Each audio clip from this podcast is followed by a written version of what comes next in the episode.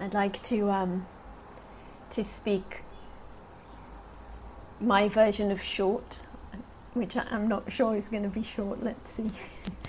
I'd like to speak about um, about listening, yeah, and meditation as listening, both internally, yeah, to our own experience and to our um, to the meeting with the world, to how we meet the world.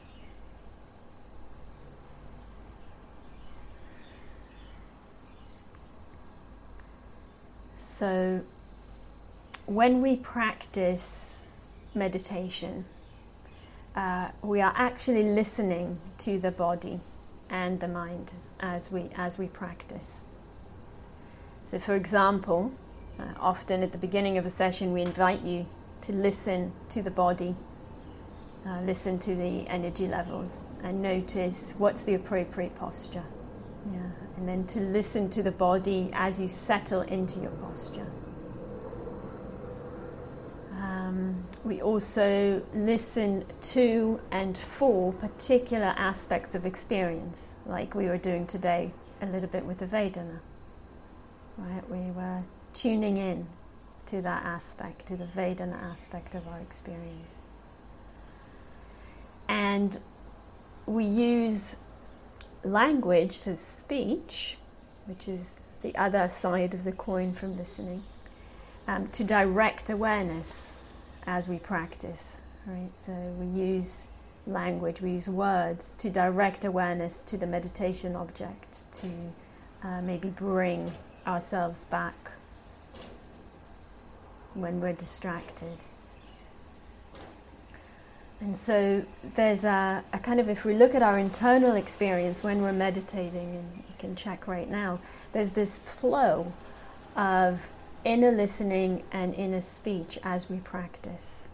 Yeah, that's, that's supportive of what we're doing.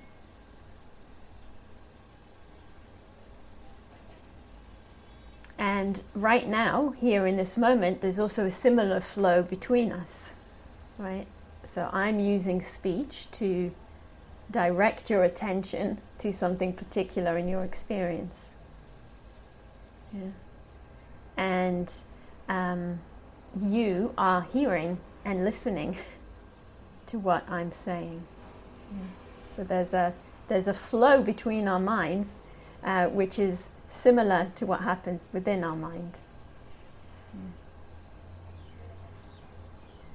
And one thing that I'm interested in in uh, pointing to and exploring today is uh, what happens when we bring interest and sensitivity to this flow, to this process. Yeah, when we include this knowing, ah, this is going on. There's a there's this flow of listening and of um, speaking within us, between us in many, many different ways.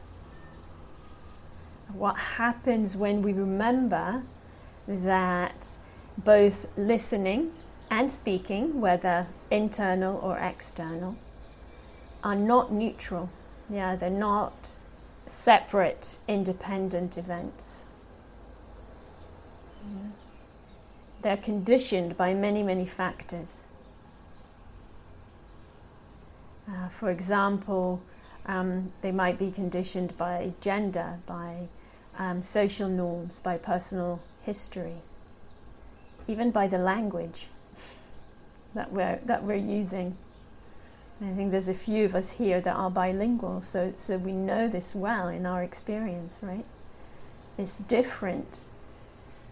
There's different vocabulary, there's different concepts yeah, in different languages, so they shape yeah, it's not the, the neither the speaking nor the listening is um, is separate, is neutral, is um, independent of conditions.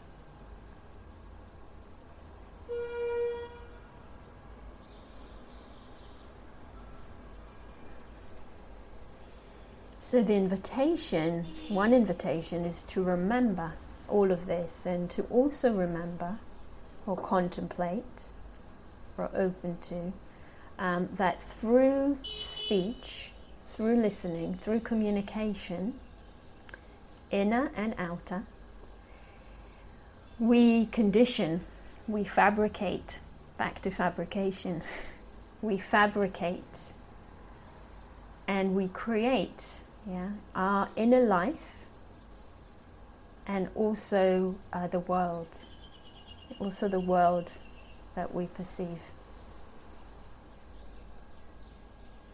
So I'm just going to pause here a minute and check if that makes sense to you so far. I'm going to say more about it, but I just want to check because this is this is quite a you know some some big statements there. Okay. So this, you know, one thing all of this means is that here is this powerful tool, yeah, that we have, that we live through, yeah, in many ways. Um, it's a tool that can be used to cultivate wisdom, understanding, um, but it's also a tool that fabricates, yeah, um, all the time. It's fabricating. It's got a fabricating power.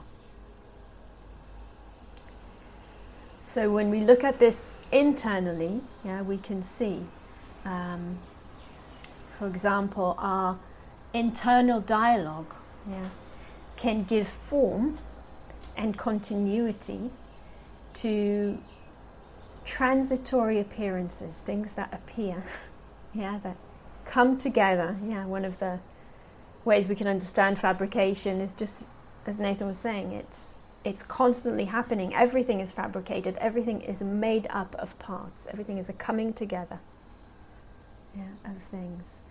So our inner dialogue gives form and continuity to um, things that are made up of different components, fabricated, and are also that are also transitory, changing, impermanent. Yes, that's one thing our inner um, dialogue does. Um, it also stabilizes intention yeah, so that it can be expressed externally. Yeah, there's a clarity of intention that comes up internally so that it can be expressed externally. Yeah, clarity of intention that leads to, to actions, to speech in the world. And when we express externally, when we speak, when we act, in the world. This in turn then strengthens um, inner mental habits. Yeah. So they continue to fabricate future intentions and actions. Yeah. It's like a, an ongoing process, an ongoing process through through communication. So I'm, I'm going to give an example for this, um, which is is it's not exactly imaginary example. It's actually something I did, but I'm going to pretend Nathan did it for, for the example, because then I can kind of tell you what what would happen in my mind in that situation without uh, presuming to say what would happen in his. So, a few days ago, um, can't remember what, what was going on, but we didn't have lunch at the same time. And uh, when Nathan came out to, to have his food, he discovered that I had eaten the, the last of the soup. Okay, so now we're going to reverse it and pretend it happened the other way around. And that I came out and realized that he had eaten the last of the soup. Okay, so there's the event. Yeah, it's an appearance, it's a transitory thing. Yeah, no more soup. The soup is gone. Okay, um, that's unpleasant yeah, if there was a wish to eat soup. Yeah, that's, that's, that's unpleasant. It's got an unpleasant Vedana right there. You know, no soup for me. Um, and around that, the inner speaking begins, right? The inner speech begins, right? No soup for me. I really wanted soup. Um, none left for me. And then we're giving, or I'm giving in this case, if I'm using this example, which has happened many times in my life. I'm not pretending, not, I'm not kind of telling a, a, a falsehood here. So I'm giving, there, there is form and continuity given to a passing event. Okay, passing event, thought there was soup, there's no soup. That's what happened. There's plenty of other food, by the way. I'm not about to starve. Okay? But there's form and continuity given to that passing event. It gains solidity. Yeah? And this, um, you know, then keeps building up yeah, in the mind. More solidity.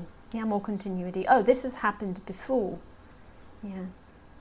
And, you know, we might think about the other person, oh, you know, he, he doesn't think about me, you know, when he, when he eats the last of the soup.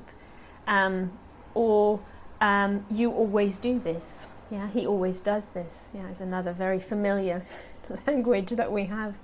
Um, and so through this, yeah, can you see there's the, the giving form and continuity to an appearance, to something that's really an appearance arising.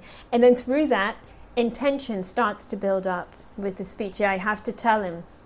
Yeah, I have to express this hurt that I feel right now has to be expressed. Yeah. And if there's no awareness, if there's no space around this process, it will be then expressed in a certain way. Yeah. You always do this. Why didn't you leave me any soup? Or whatever. So this is happening in the immediate, right? Right now, this is going on. And as it's going on, it fabricates a certain view, right? Fabricates the view of uh, the relationship, it fabricates the view of the other, it fabricates the view of the self.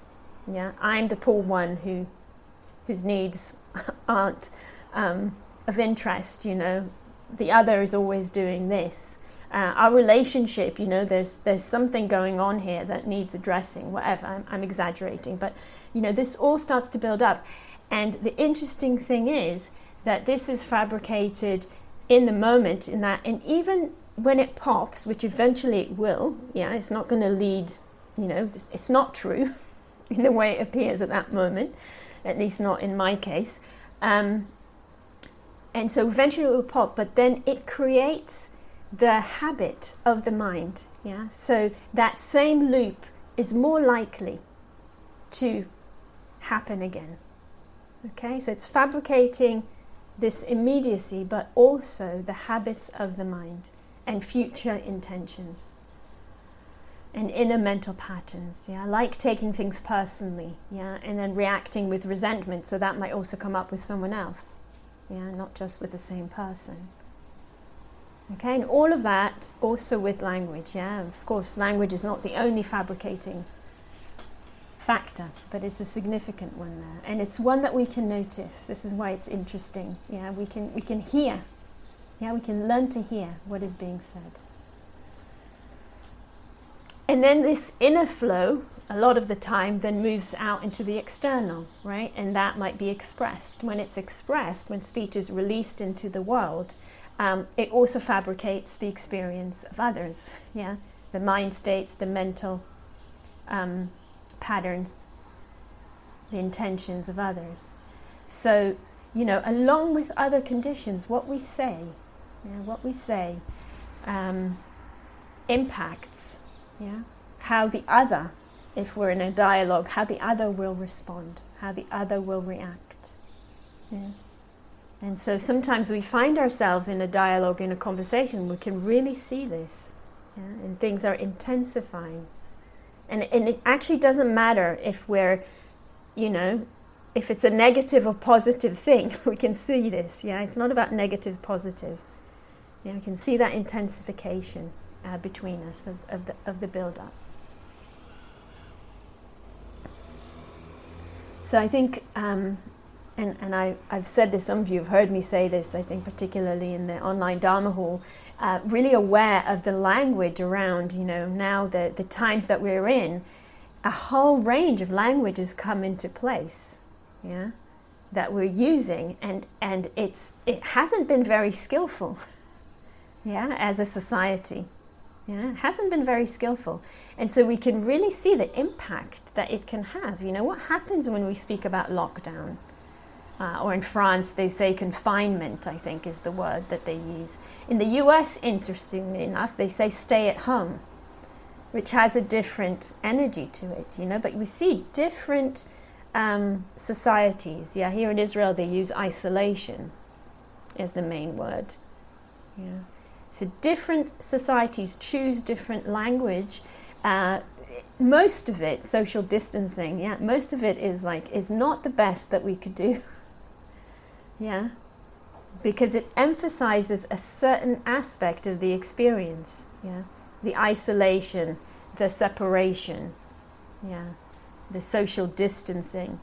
Um, and it doesn't emphasize other things which are there, yeah, like sense of compassion or care, you know what happens. Or or home you know if we look at the american usage yeah like it emphasizes the home sense more than the lockdown yeah. It makes quite a difference. Um, so these things really matter you know what um, how words shape our experience impact our experience and so it's it's really helpful to remember that and to remember that there's more possibilities more possibilities that are um, available to us.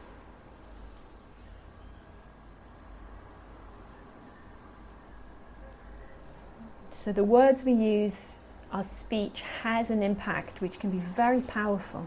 Yeah, really, really powerful. And I think those examples I just gave. I think we were playing with this, and, and um, again, I said some of these examples, but instead of social distancing, using compassionate distancing what happens when we change the language in that way. Instead of lockdown or isolation, um, thinking to myself, saying to myself, I'm on retreat right now. Yeah, it's involuntary, but that's what I'm doing. Yeah, I'm on retreat right now. How does that change, yeah, or impact my experience? And it might not be completely from, you know, black to white or you know red to blue but it just might kind of be somewhere on that spectrum in between the two yeah. which might be a better you know if, especially if you like purple and then uh, somewhere on the spectrum between red and, and blue you know might feel I'll choose between yellow and, and blue actually and be in the green but anyway you can see how I'm playing, fabricating my own experience right now, just with colors. Yeah, so we can, you know, it's just about also remembering the possibilities, remembering the impact, remembering the power. So our words, our speech have an impact and they're powerful. And they affect others, yeah, the, the person who's right here in front of me, um, myself, but also wider and wider circles. Yeah, when we begin using particular language or terminology as a society, then it affects wider and wider um, circles. And so, through our speech, we can strengthen. Yeah, in our societies, in the world we live in, we can strengthen, we can support. Um, you know, yellow or blue. Yeah. we, we can we can have an impact on that. You know, whether it's um, divisiveness and, or hatred, um, or justice and equality. You know, we can really impact that with the language that we use. Um, I often give this example of, of you know being in Israel and and the, the Hebrew language is completely gender divided. I may have given this example with you guys as well. So it's when you speak in the plural, you have to choose. When you say us, yeah, you have to choose if you're going to speak in the masculine or the feminine. And the commonly used form is the masculine. Surprise, surprise. Yeah. So even a group of women, when they speak in the plural about us, about themselves, will use the masculine form. That's the common form. Okay? That has an impact. It has a huge impact. Huge. And we can change that. Yeah? I've been doing that now for probably about five years when I teach, especially when I teach in Israel. I speak only in the feminine, or sometimes I speak in both. I say the feminine and the masculine. And slowly, more and more people are doing that. in the meditation circles at least. Yeah. And writing that way. And calling the teachers, the group of teachers, in the feminine because there's more women than men amongst the teacher body here in Israel. Okay, so these things are, you know, they we start with something and it's weird and it's hard, yeah, but it maybe it matters to us. Yeah, maybe I don't want my nieces to grow up in the same kind of language that I grew up in. Yeah, where their identity is is constantly overpowered by the male. So that happens to be important to me. So I, I kind of make that effort, and it's weird and it's difficult. And then it starts to, to bear fruit. Mm-hmm. I remember speaking to one of my younger nieces when she was about eight. And again, children has to be, there's no neutral word for children, it's feminine or masculine. And I said to her, you know, actually, when someone asks your parents how many children they have, they should say, We have three daughters, not three sons. It is what they would be saying, because they have two daughters and one son. you are the majority. So, kind of all of that, you know, we, we play with it. Yeah, what matters to us. And, and it makes an impact. And I remember her face was like, Wow, really? You know, really? Yeah. So through our speech, we, we make the, the world, yeah? We make our own mind and we make the world. We fabricate experience for ourselves and others, yeah? Both internally and externally. Yeah, words have a lot of power. And I want to give an example of this from, uh, I've spoken about her, I'm sure, I remember.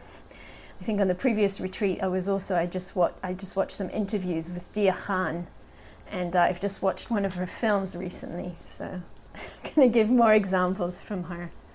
Um, and for those who don't remember, which is absolutely fine, she's a, a filmmaker, Norwegian British filmmaker of Pakistani Afghan heritage. And um, her f- last film, made in 2017, uh, was inspired by an experience she had uh, I'll, I'll write her name in a, at the end, um, an experience she had uh, when she was interviewed for the BBC about, I think, about kind of multiculturalism. And she made a really simple statement in that interview. She spoke of um, the fact that um, people like her parents, who immigrated to Europe from um, other countries and other cultures, um, had to accept that they wouldn't be able to um, take their culture from their home country and bring it as it was into, say, Britain, yeah, and not be affected by the culture around. So they had to, to accept that. And she said, equally, people of, um, say, white heritage in the UK have to accept that the UK will never be a um, only white society, white only society. Yeah. So everyone has to accept as a basis for living together well. Yeah, that change.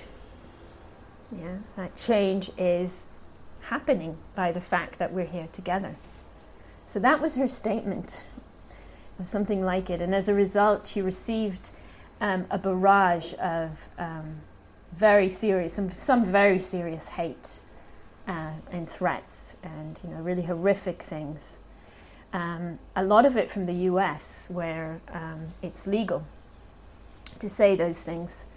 Um, and she decided that she wanted to understand. Yeah, she wanted to understand what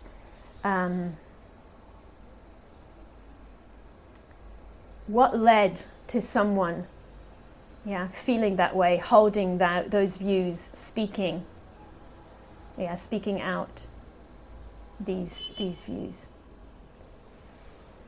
And um, and so she started reaching out and she ended up contacting um, people particularly in the US And she went there and she spent a year and a half doing interviews with white supremacists and neo Nazis and getting to know them. And when I was watching the film, uh, one thing that I want to bring here and really touched me uh, was the way she communicates. Yeah, the way she communicates.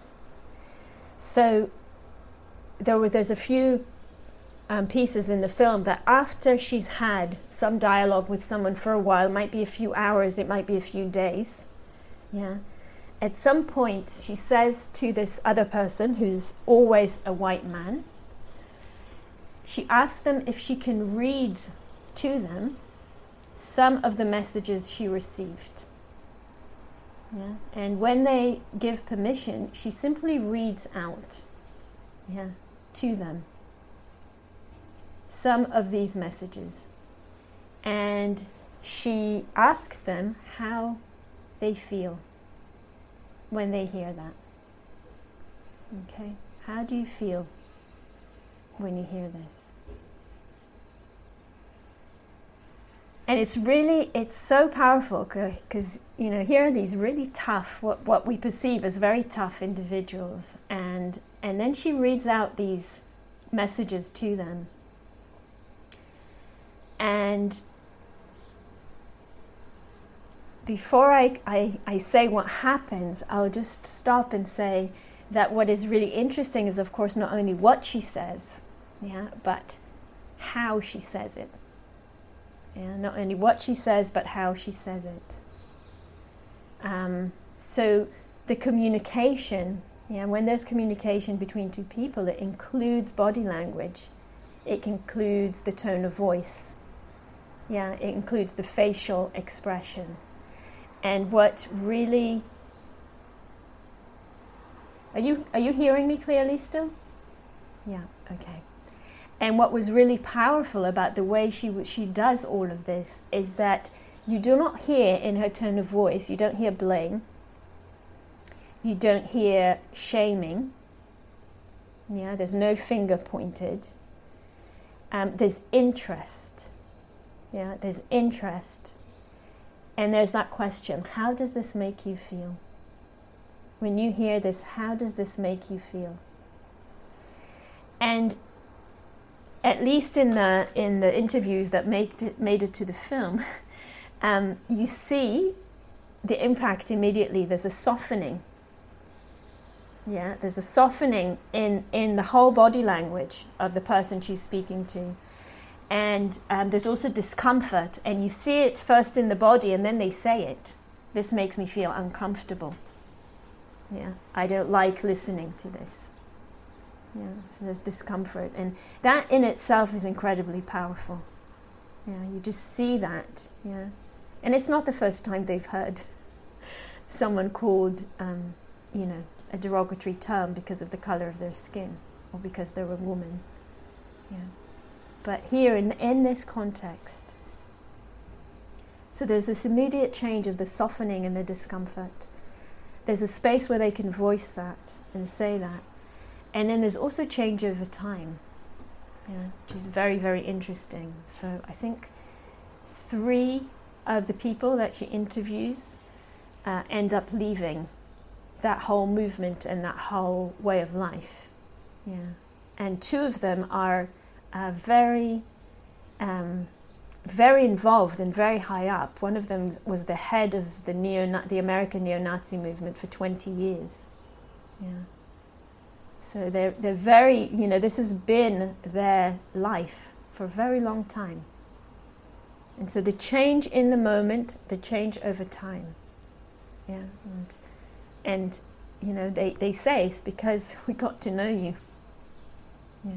Because you became our friend. Because you became our friend. So it's very, very powerful for me. So for communication to be meaningful, yeah, listening needs to happen. And we come back to the listening that we started with. Listening needs to happen. Um, and this includes listening as we're speaking. So this is something Deeyah Khan was doing very well. She was listening to the other. When is the right time to bring this in? And this is also one of the most powerful teachings of the Buddha about right speech. Is, is it timely?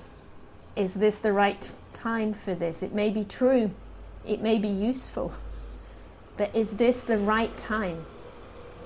Can this person in front of me hear it? Can I hear it? So really, that she really embodies um, this listening, you know, listening as um, as we're speaking, um, and also listening as another spe- another speaks.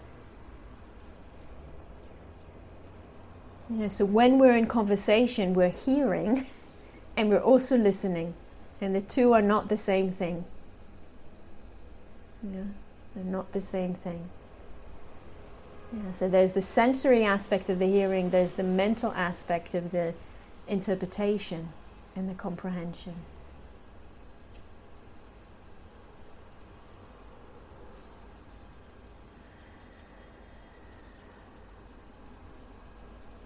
And when we start seeing this, the listening and the speaking as co arising, yeah, arising together, yeah, mutually dependent and impacting on each other. Yeah, so the way, and we know this from our own experience, the way someone listens to us impacts what we say, impacts how we say it. Yeah, we know that. We really know that. So the way of listening colors what is said, as well as colors our own perception if we're the listener. yeah, so the way we listen also colors what we hear, yeah, what we take in.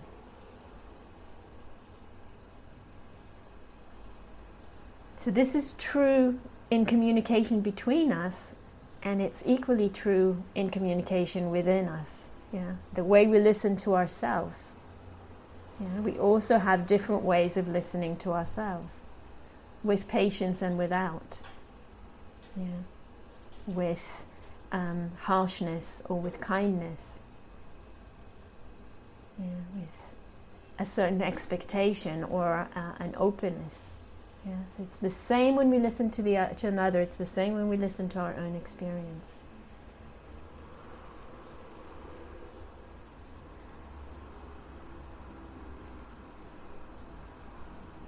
So the way I listen to experience affects how experience is perceived, and it affects how it appears and it affects the range of responses that's available to me.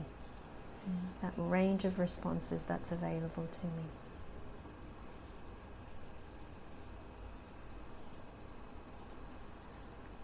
And so, just for a moment, I want us to do a little experiment to close. Just pick one person on the screen. Doesn't matter who and see if you can listen to that other person with your whole being, even without them saying anything at all, even with all of us being muted. And just pick one person and just listen to them and see what happens.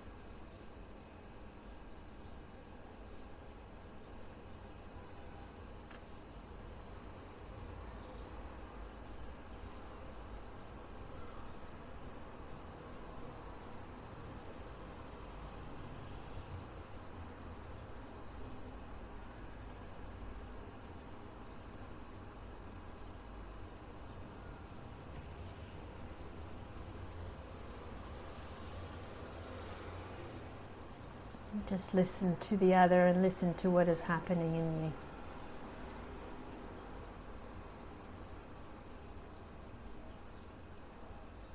With openness, doesn't need to be anything in particular.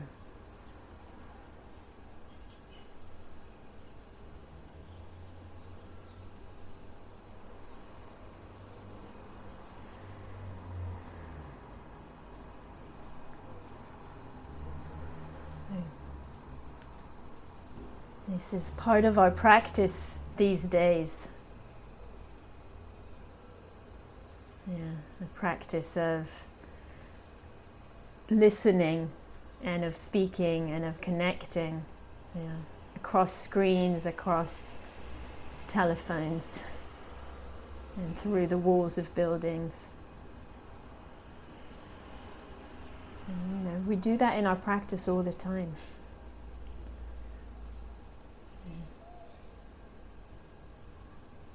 So, yeah, thank you for your listening and your practice.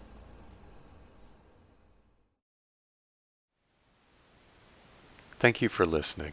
To learn how you can support the teachers and Dharma Seed, please visit dharmaseed.org slash donate.